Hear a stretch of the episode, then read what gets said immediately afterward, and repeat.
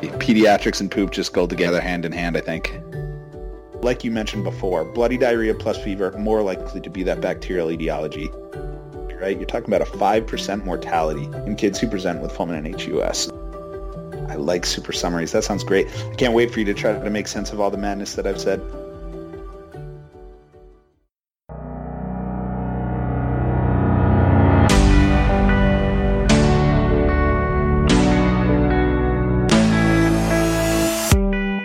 This is the DownEast E M Podcast.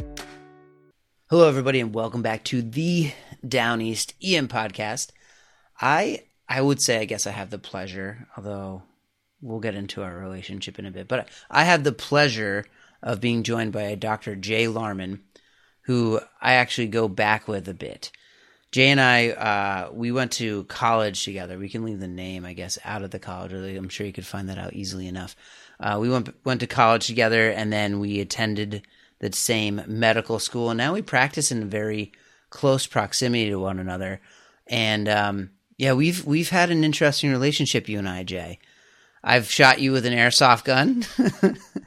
I know. I've definitely tagged you with an airsoft gun back in our in our college days. We've had some interesting uh, the development of our careers and lives together have been interesting to say the least. So.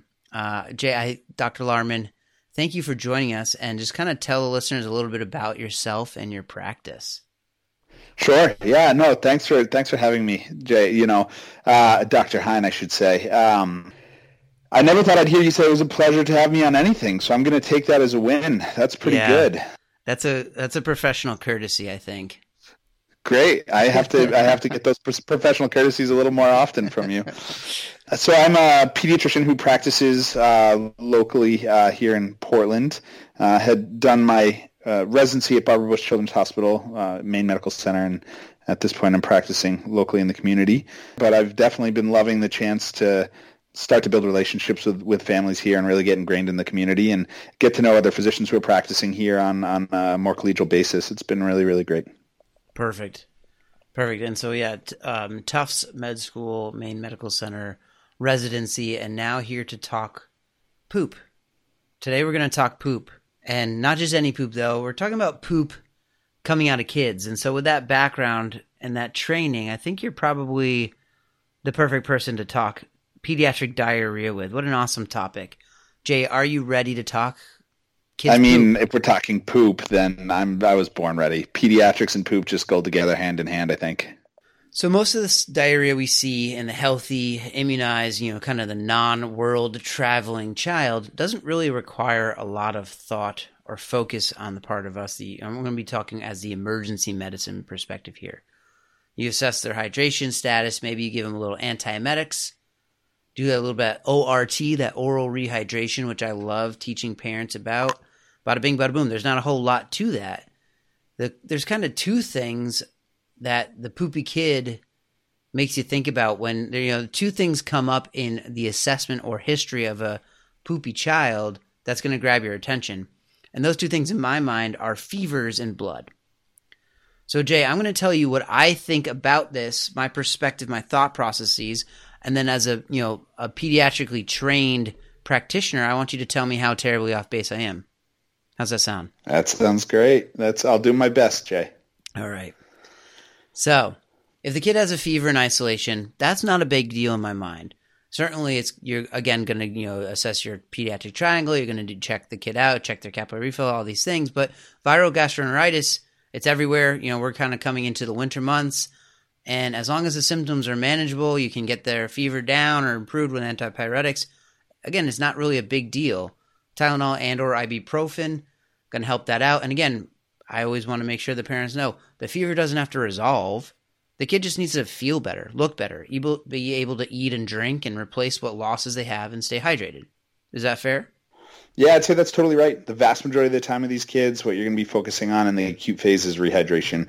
Um, oral rehydration solution is fantastic. Things like Pedialyte that you can buy over the counter that's already prepared really help. Uh, and they can go a long ways towards making kids uh, get what they need when they may not be able to keep up with their own uh, hydration needs and normal diet. Perfect. And I'm glad you actually kind of bring that up as Pedialyte. So one of the things that people ask about is, you know, is Gatorade okay?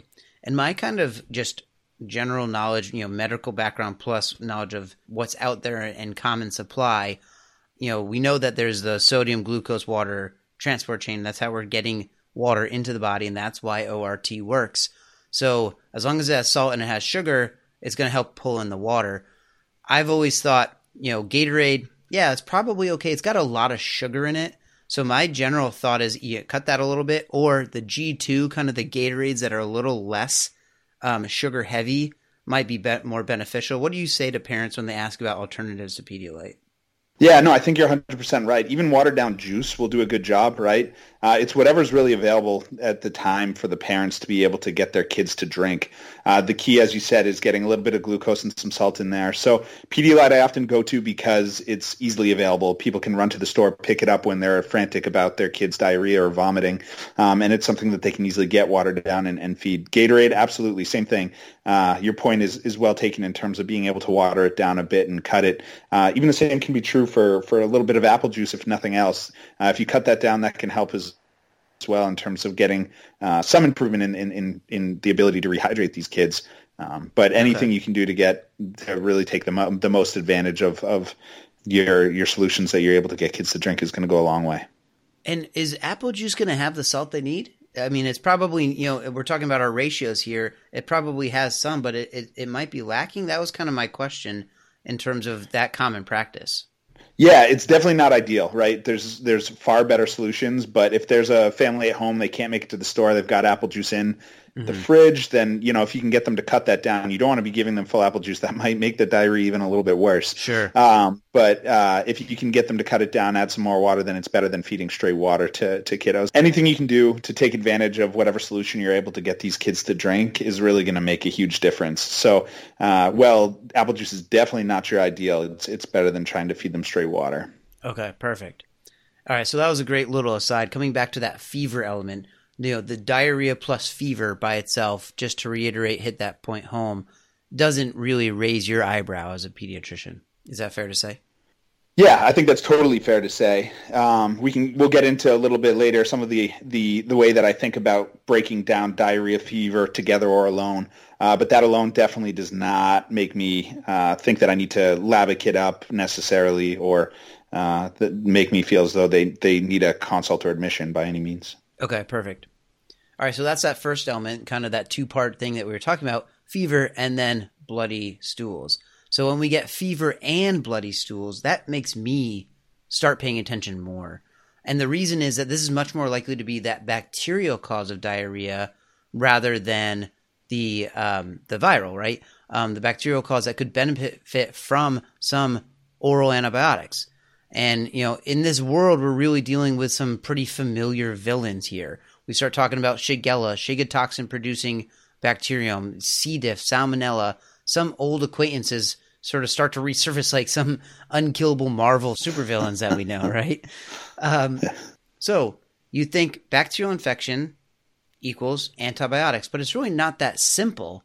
And uh, explain for us why that is, Jay. Why is bacterial infection not equal antibiotics in these kids? Be super nice if it did. It would make a lot of our jobs quite a bit easier. Much easier. Um, Yeah, if you could just kind of turf it and turf it with some antibiotics and follow up with your P C P, that'd be nice. That'd be nice. As a P C P, I'd love that. Mm-hmm. Um, the hard part is that there's a lot of complications that can come from treating with antibiotics if you don't know exactly what you're treating.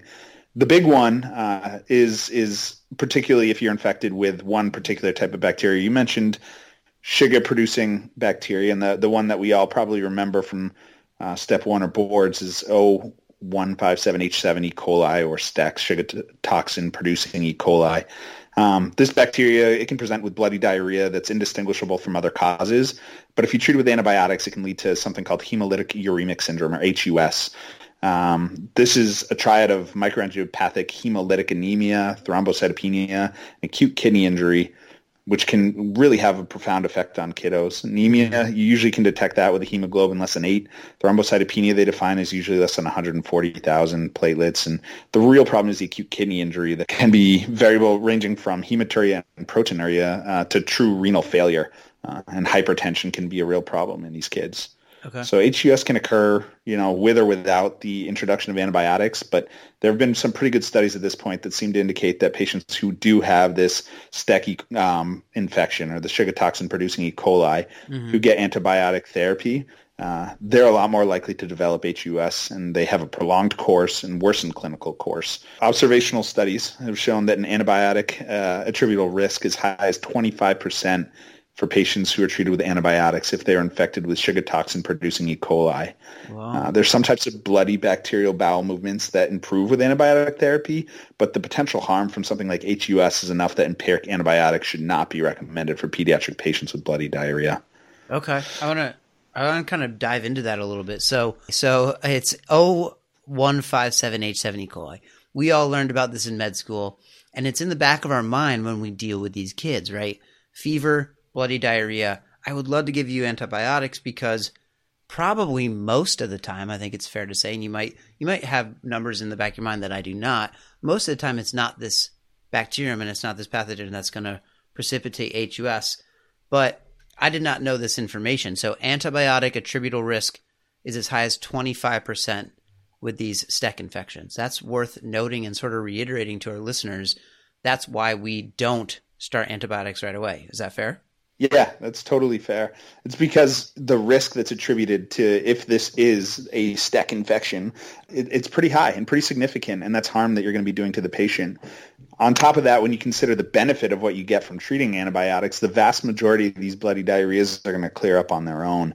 Um, so when you're talking about limited benefit from an extra mm-hmm. day or two of, of antibiotics while you're waiting on cultures to come back versus the increased risk by treating with antibiotics, the decision's pretty clear most of the time in terms of what you do.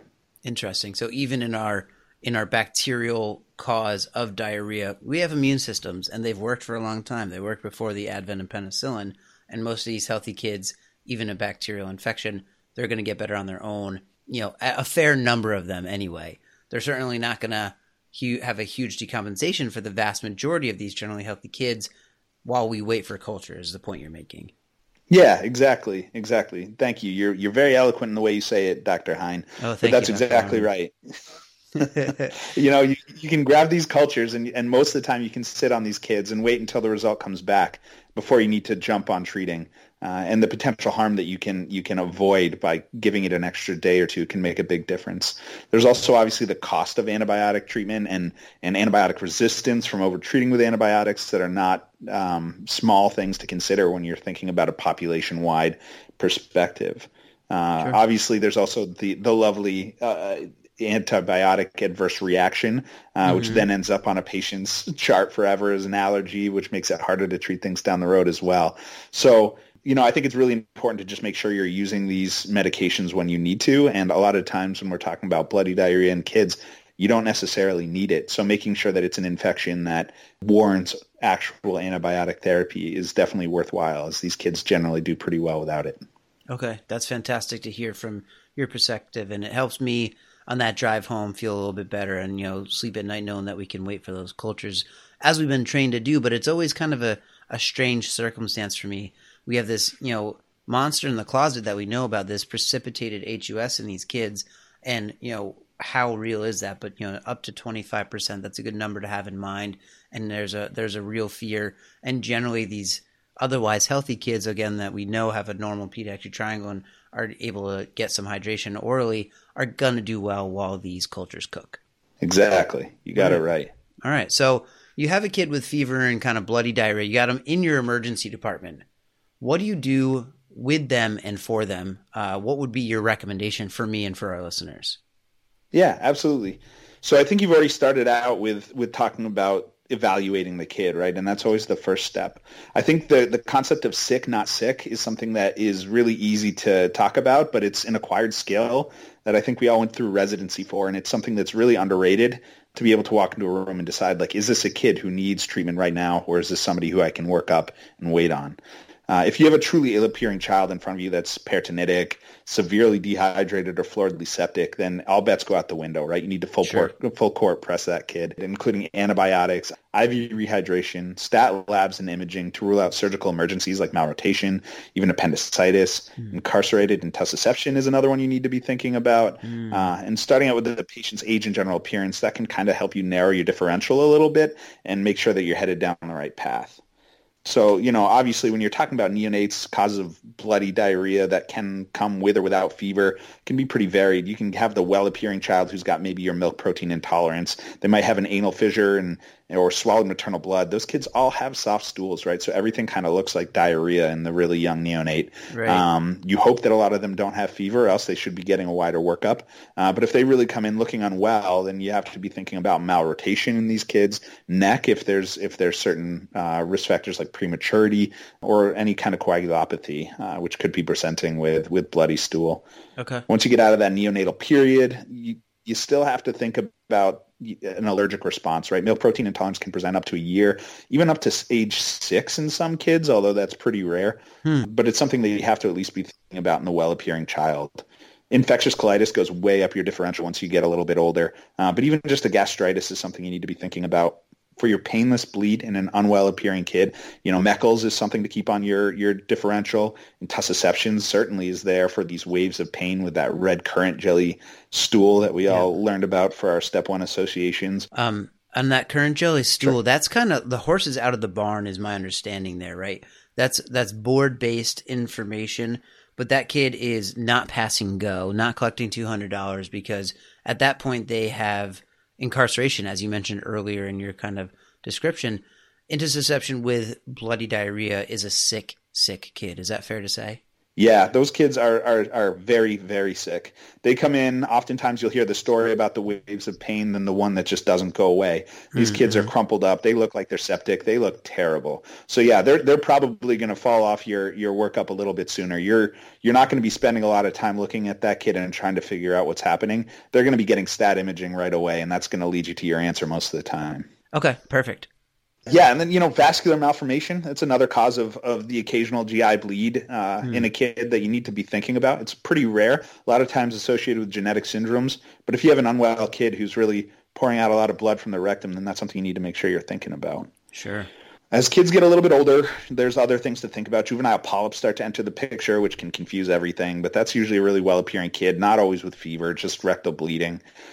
You have to think about inflammatory bowel disease, and that's one that can really sometimes get tricky with your bloody uh, diarrhea and fever. If mm. it's somebody acutely present uh, presenting with inflammatory bowel disease, they might have that fever, they might look pretty poor, and they might have that bloody stool that can sometimes be confusing for uh, an infectious colitis. The other thing that makes it really tough is that an infectious colitis can set off uh, your first presenting symptoms for inflammatory bowel disease or I B D, or, you know, they can they can uh, exist at the same time. So you can get these cultures positive but still have a kid who, uh, once they eventually get to the point of getting scoped or, or getting a fecal calprotectin when well, will will prove to have I B D in the end, and they just were a little more susceptible to these infections because of the underlying inflammation.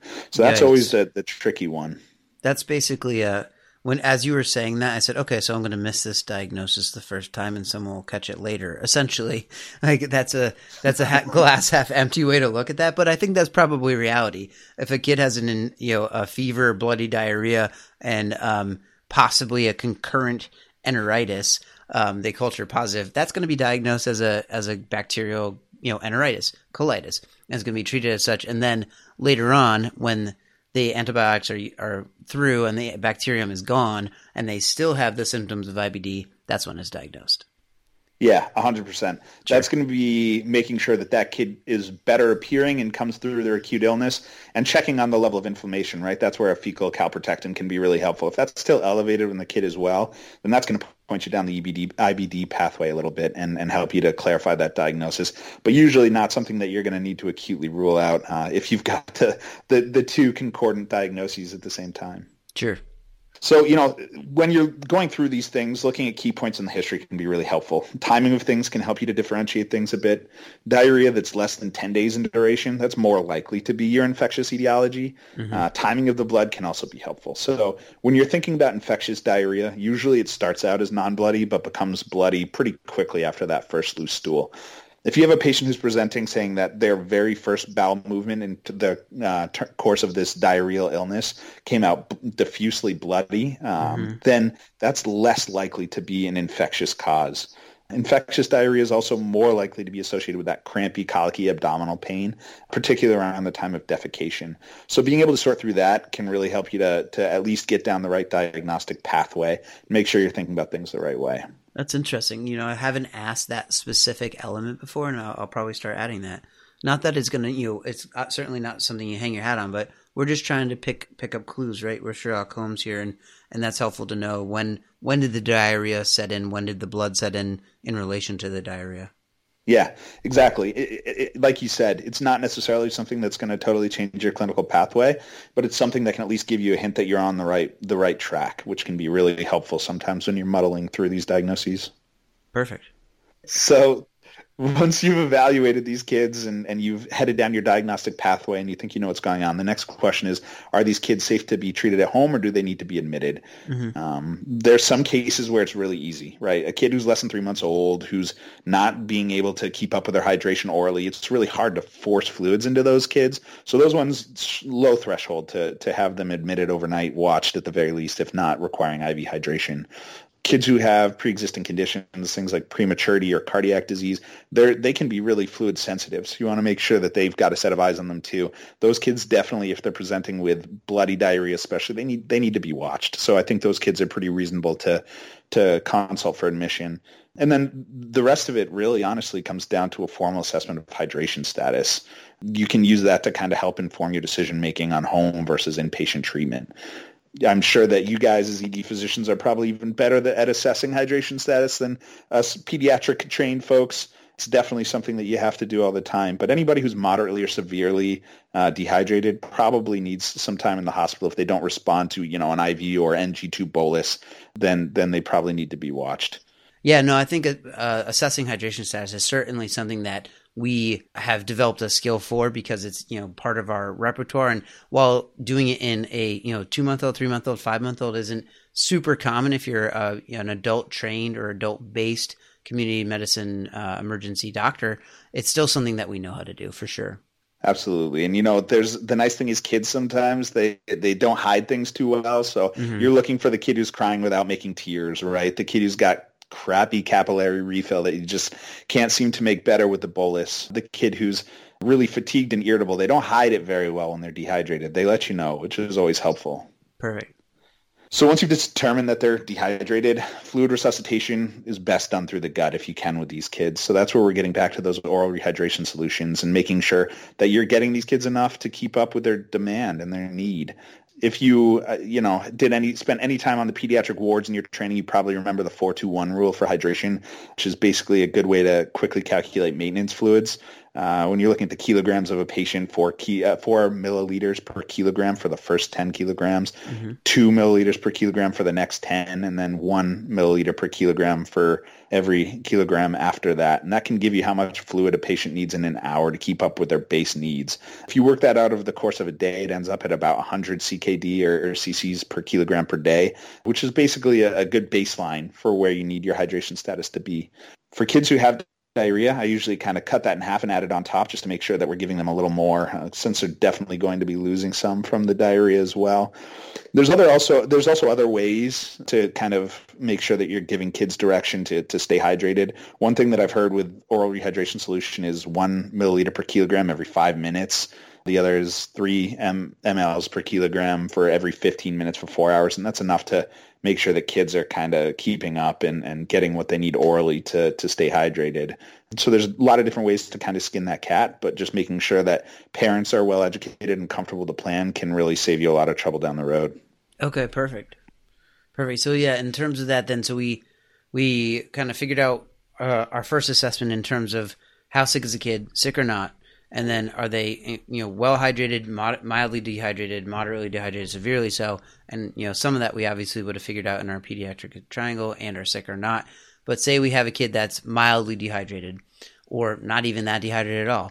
And we have to kind of figure out from there, this kid's coming in with diarrhea, what's our etiology and kind of what's a general way that our, our practitioners should be thinking about that from a pediatrics perspective? Absolutely. So, you know, the first thing is obviously ruling out surgical emergencies, kind of what we mm-hmm. talked about before. Those are going to present with an acute abdomen, and those are going to declare themselves pretty quickly. Then once I get to the point where I'm thinking this is more infectious in etiology and that I'm pretty comfortable that I'm in that realm at least, I help to kind of break it down into four different categories. So you've got your non-bloody diarrhea with a fever. That to me is pretty reassuring. I, I love non-bloody diarrhea with a fever because it's probably viral. That's the kid that if he's not super dehydrated, you're able to take a look at him, give instructions for hydration, and good return precautions, right? So if things change, when to come back. But for the most part, you're going to be able to send these kids home once they prove that they're able to tolerate some oral intake. The next category that I look at is non-bloody diarrhea with no fever. And still, that's probably viral. They probably just haven't mounted a fever yet, and it's probably more likely an acute gastroenteritis, still a viral etiology. Fine to go home and follow up with their P C P if needed. A lot of times this diarrhea is pretty watery, and, and you can think about things like norovirus, which is a self-limited condition. Not going to say it's not miserable. It's something that I definitely don't wish on anybody, but definitely something that can be treated at home. It's, it's low risk, and historically, kids do quite well. Uh, obviously, we're lucky to be in a part of the world where this is easy to treat at home. Historically, and in underdeveloped areas of the country, norovirus and watery diarrhea is still a serious cause of of, of death. And, and so, you know, we're we're lucky to be able to treat this like it's no big deal. But if this kid shows up in front of me in clinic, uh, then I feel pretty comfortable sending them home. Okay, perfect. Then you get into the sticky ones. Um, so bloody diarrhea with a fever, that actually to me still is slightly reassuring compared to some of the other things that it can be. Uh, you're you're kind of stuck on this one thinking it could be viral, but like you mentioned before, bloody diarrhea plus fever, more likely to be that bacterial etiology. Stool cultures really help you to rule out the, the scary things like we were talking about before uh, with your S T E C, and can help you to, to determine if this is something that is going to eventually need some oral antibiotic therapy. So The bit, the bad actors, your, your Marvel supervillains that you get that mm-hmm. you're messing around with when you get into this category. Salmonella is, is one that's incredibly common, coming from eggs, poultry, right, unpasteurized food. The, the the fun questions that every medical student will ask the patient with bloody diarrhea is, do you have any lizards at home, right, or any chickens living there? Because turtles, those are your, turtles, your yep. yeah, turtles, exactly, yep. exactly. Those are your those are your associations that you you you learn early on in medical school. But it's usually a, an incubation period of a couple of days. You get some pretty bad abdominal cramping and bloody mucousy stools, obviously miserable. You, you have fever, which which typically can last up to a week, um, and you've got stools that, that will continue uh, for basically five to seven days at times. Asymptomatic car- uh, carriers can continue to to shed this bacteria in their feces for up to a month. So once somebody has this, it's really important from an epidemiologic standpoint to make sure that people are aware that they're going to be infectious for a while. That's disgusting. Uh, especially if they don't end up with – yeah, yeah, yes it is. It's it's it's it's pretty nasty. And when you're thinking about the areas where this tends to outbreak, and especially kids who tend to be a little bit more prone to it, it can get passed around to daycare pretty quickly. Yeah. Campylobacter is another good one, and that's that, that one is, you know, our association with summer months. It's outdoor undercooked meat, which is always wonderful, or puppies and kittens is the other area where this can mm. be picked up. But pup, puppy stool, kitten stool, that that can be an area where you can pick up Campylobacter. And if you're outside trying to cook on that fire with a with some nice a nice raw steak, and, and you do a poor job, this is this is going to be your offending agent. Gotcha. Um, the reason the Campylobacter really stands out for us is it has an association with Guillain-Barré syndrome, so it's something to to keep in mind. You know, these kids who present with bloody diarrhea that seems to get better, and then present later with, you know, ascending paralysis, then uh, that's really something you need to be thinking about. Mm. Shigella, that's your, your raw and washed vegetables. This is also the one that is most common for getting passed around daycare situations, mainly because of its impressive presentation. So younger kids who, who have bloody diarrhea associated with Shigella, they can come in with seizures or altered mental status, even comatose, and it can be pretty scary. You can also get rectal prolapse, so you might have parents who are coming in with that as the their main concern, and, and that can help pre- kind of point you in the direction of Shigella as your as your offending agent. But this is another one that can get just passed around from, from fecal shedding.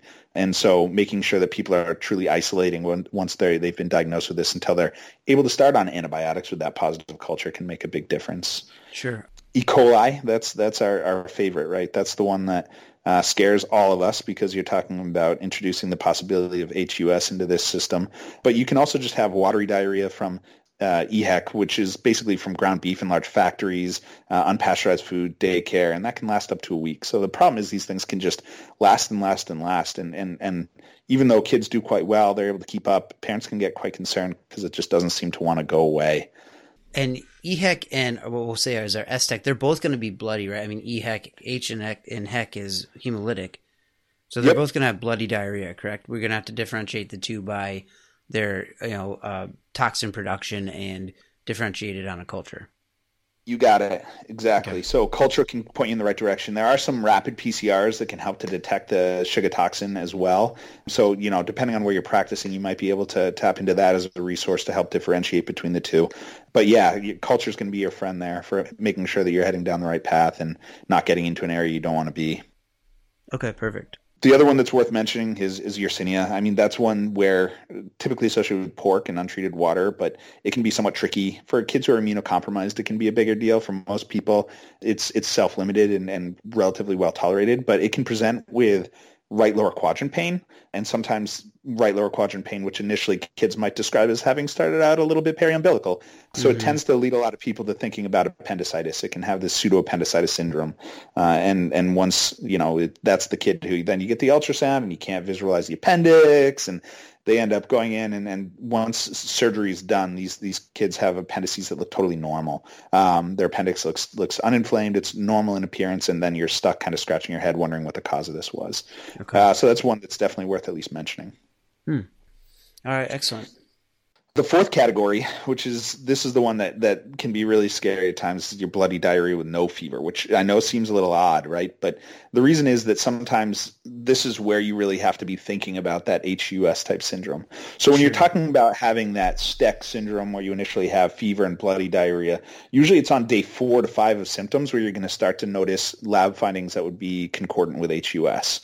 So sometimes that acute infection has already started to wane, and you're not going to have that fever anymore to point you in that right direction, but the bloody diarrhea is still going to be there. And a part of the reason you're going to have that bloody diarrhea is your thrombocytopenia, making it harder for, for some of that bleeding to, to resolve. So when a kid comes in having complained about, you know, close to a week of, of bloody diarrhea and they're afebrile, that's actually pretty scary usually, and, and a good reason to think about quickly getting your labs and making sure you're not heading in the H U S pathway. C B C, C M P, urinalysis can all be helpful. Uh, to look for, you know, urinemia and schistocytes on your C B C, thrombocytopenia, and, and an A K I. Uh, if you're noticing hematuria and proteinuria, then that can point you in the direction of, of some end organ damage that you really would like to avoid. For kids who present in fulminant H U S, up to sixty percent of them can end up requiring some form of dialysis, which is pretty significant. And the mortality wow. is really high, right? You're talking about a five percent mortality in kids who present with fulminant H U S. So if you're getting this this bloody diarrhea with no fever, that, that can be a scary kid who's who's definitely going to warrant some some increased observation and, and trending of labs, most likely at the very least. Uh, they can get sick really fast. Well, that's interesting. I think uh, there's a couple of things on, on package there. The H U S, you said the symptomatology and the the laboratory abnormalities are going to typically develop around day five of illness. Is that correct? Yeah, day four to five is where it seems to, from most of the studies that they've been able to do on these kids, they're obviously mostly observational or retroactive studies, and they, they find day four to five is where the lab abnormalities in the H U S seems to present. Exactly. Okay. And to reiterate what that would include, that's microangiopathic hemolytic anemia, thrombocytopenia, and an A K I. You got it. Okay, perfect. And so um, is there kind of an age group that we need to think about this more or so in, or is it just kids, peds? Is it all children? How, where are you starting to see kind of the delineation in terms of who's getting H U S? So it, it's usually younger kids. There's a, a broad range. You know, if you look it up, you're going to see everyone from about a year old up till early teens. Mm-hmm. Uh, but most of the kids that you're going to see who are who should be kind of raising that red flag and saying, I need to be thinking about this, are that kind of four to seven year range. Um, the vast majority of cases take take place in kids who are under seven years old, uh, and four is the median age for cases that have been that have been uh, recorded over the last few years in the U S. Uh, that's what those numbers are from two thousand sixteen in terms of the statistics that they have there. But that tends to be true. I mean, it's usually the younger kid. It's the kid who went to the petting zoo, right, and had that exposure, uh, then had some bloody diarrhea, seemed to be doing just fine, and then all of a sudden crumped. Um, mm. it's, it doesn't tend to be the, the teenager, you know, if you've got the fourteen, fifteen year old kid who's presenting with bloody diarrhea and some lab abnormalities, I'd be way more inclined to think about I B D than I would H U S unless they've got a good reason to point me in that direction. Okay. So to summarize that, we're going to say that the, the average age, and certainly there's a range there, our average age of a patient that's going to present with H U S is going to be, uh, you know, four years old or so. They're going to present a, with the abnormalities of H U S, Um, around day four or five of illness. And man, to reiterate some of those numbers, up to sixty percent are going to need dialysis, five percent mortality. Impressive numbers in terms of when this kid comes to your door, recognizing and, and you know, moving quickly and realizing that you have a very sick kid with a very high mortality. Yeah, absolutely. Okay.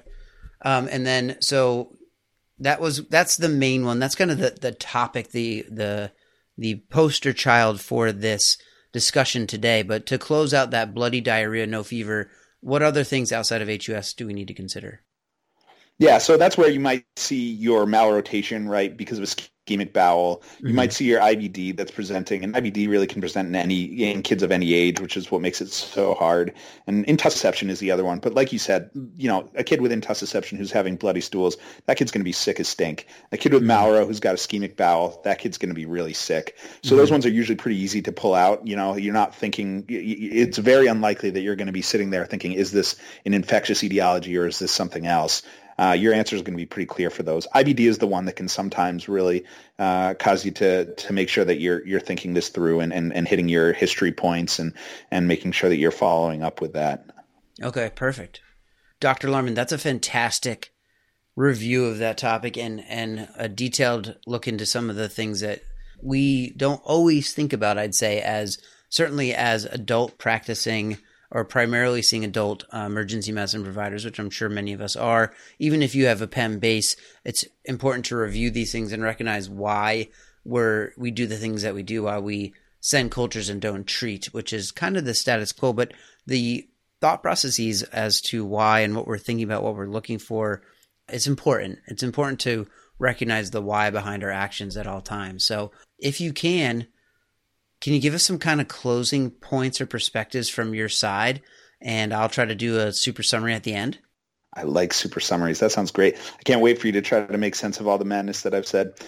um, yeah, you know, I, I'd say that for, from a closing point, the perspective of uh, pediatricians, that most of these kids are going to do really well. And if you're doing your due diligence, you figure out that this is an infectious colitis, you get your stool cultures cooking, uh, then you've done everything you need to make sure that these kids have what they need for that initial assessment. And then being able to ensure good follow-up, you know, connecting with their P C P or whatever systems your hospital system might have in place to follow up those stool cultures with your patients, then that that's the next step. You know, one of the important points to think about with that H U S type kid is that those symptoms present a little bit later on in the disease course. So if you're catching these kids early on, you can sit on those stool cultures and let them cook and feel pretty sure that you're going to catch that that S T E C infection before it really presents with H U S for a lot of these kids.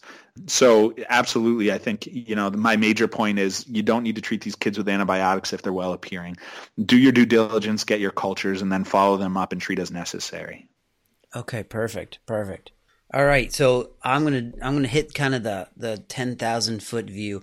We are talking about poop and fevers and blood, and that's kind of what we went into today. And we're gonna come to that very kind of targeted topic of uh, poop plus blood plus fevers and why we don't give antibiotics, why we do what we do, and what our worry is with H U S and S E C. But starting from the ten thousand foot view on these, we're gonna break down pediatric diarrhea into kind of four buckets. The non-bloody diarrhea with a fever, generally viral. Most of these kids are probably not going to look that sick. We're going to be assessing their fluid hydration. We're going to do with all of these, it goes without saying, I'm not going to reiterate it each time, pediatric assessment triangle, making sure that they're um, no, not, you know, are doing our sick versus not sick, checking their hydration status. And then in most of these kids, we're going to see that O R T is probably the way to go, oral rehydration and antipyretics as needed. In our second bucket, the non-bloody diarrhea, no fever, uh, you know, probably still going to be infectious in nature. If you're going to put your money down, you're probably going to say viral as well. And again, most of these kids, we thinking as an E R doc, sick versus not sick, most of them are going to fall in the non-sick category. And we can treat them symptomatically and make sure that they follow up well with their uh, with their pediatricians. There are certain things outside of infection that need, we need to consider, and we're going to do a good history in terms of, you know, what they're taking in, what their family history is, what, you know, the risk of inflammatory diseases are, things like that. But for the vast majority of them, it's going to be making sure they can stay hydrated and get them home. Bucket three, I'm actually going to move to the end. Bucket four was bloody diarrhea, no fever, and this one actually has a has a fair number of bad players in it. And we're going to put H U S in that category because at the point of presentation, you may not have a fever if it's if it's uh, colitis, enteritis precipitated. But in the bloody diarrhea, no fever, we got to think about, you know, ir- inflammatory bowel disease in our maybe older kids, certainly H U S, which we've talked a fair bit about here.